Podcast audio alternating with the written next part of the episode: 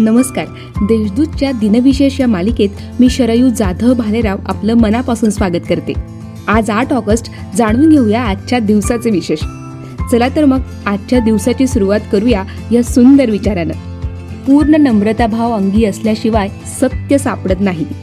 पंधराशे नऊ मध्ये राजा कृष्णदेव राय यांच्या साम्राज्याची स्थापना झाली. तेनाली रामाच्या गोष्टीत वाचलेले विजयनगरचे राजा कृष्णदेवराय आहेत.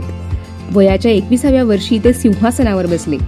रायचूरच्या लढाईत त्यांना मोठा विजय मिळाल्यामुळे उत्तरेकडील मोगल राजांवर त्यांचा चांगलाच वचक बसला. त्यांनी जमीन सुधारणा करून मुबलक पाणी पुरवठ्यासाठी धरणं आणि पाटबंधारे बांधले होते. एकोणीसशे बेचाळीसमध्ये महात्मा गांधींनी मुंबईत भारत छोडोचा नारा देऊन ब्रिटिशांविरोधात स्वातंत्र्य प्राप्तीसाठी आंदोलन उभारलं. नऊ ऑगस्ट पूर्वीच काँग्रेस वर्किंग कमिटीच्या सर्व सदस्यांना अटक झाली होती. या आंदोलनादरम्यान नऊशे चाळीस जण शहीद झाले. सोळाशे तीस जण जखमी झाले. साठ हजार दोनशे एकोणतीस जणांना अटक झाली होती. एकोणीसशे एकोणपन्नासमध्ये भूतान स्वतंत्र राष्ट्र झाले. भूतान हा भारताच्या उत्तर सीमेवरील एक छोटा भूपरिवेष्टित देश आहे.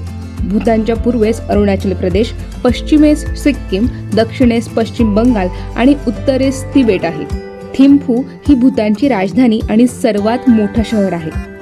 एकोणीसशे अठ्ठ्याण्णवमध्ये संरक्षण संशोधन आणि विकास संस्थेच्या सात प्रयोगशाळा औद्योगिक क्षेत्रासाठी खुल्या झाल्या.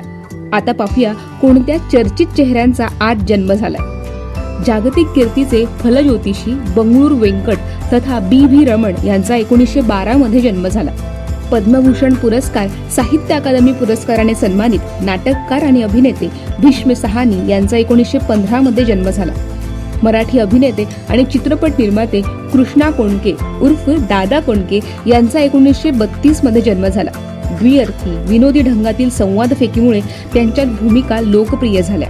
भारतीय क्रिकेटपटू दिलीप सरदेसाई यांचा एकोणीसशे चाळीसमध्ये जन्म झाला.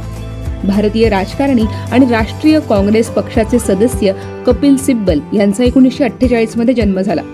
स्विस लॉन टेनिस खेळाडू रॉजर फेडरर यांचा एकोणीसशे एक्क्याऐंशी मध्ये जन्म झाला. आता स्मृती दिनानिमित्त आठवण करूया या थोर विभूतींची.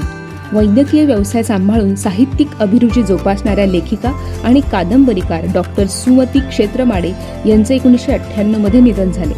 मराठी चित्रपट निर्माते आणि दिग्दर्शक गजानन नरहर सरपोतदार यांचे एकोणीसशे नव्याण्णवमध्ये निधन झाले. चला तर मग आजच्या भागात एवढंच. पुन्हा भेटूया उद्याच्या भागात. नमस्कार!